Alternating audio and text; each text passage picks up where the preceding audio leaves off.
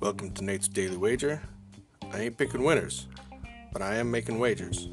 Time to put my money where my mouth is.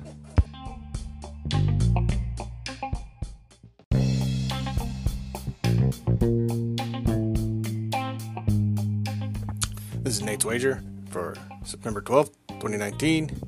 Taking in some day baseball. Kansas City at the White Sox. Both teams pretty much suck. Uh, and everybody's got to get out of town.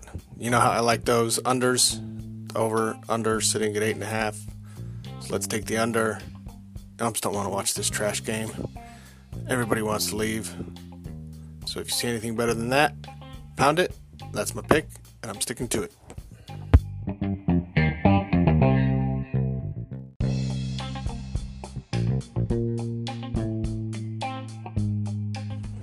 Please remember to rate, review, subscribe in your favorite podcast application. Tell me how much I suck or how much money I'm making you.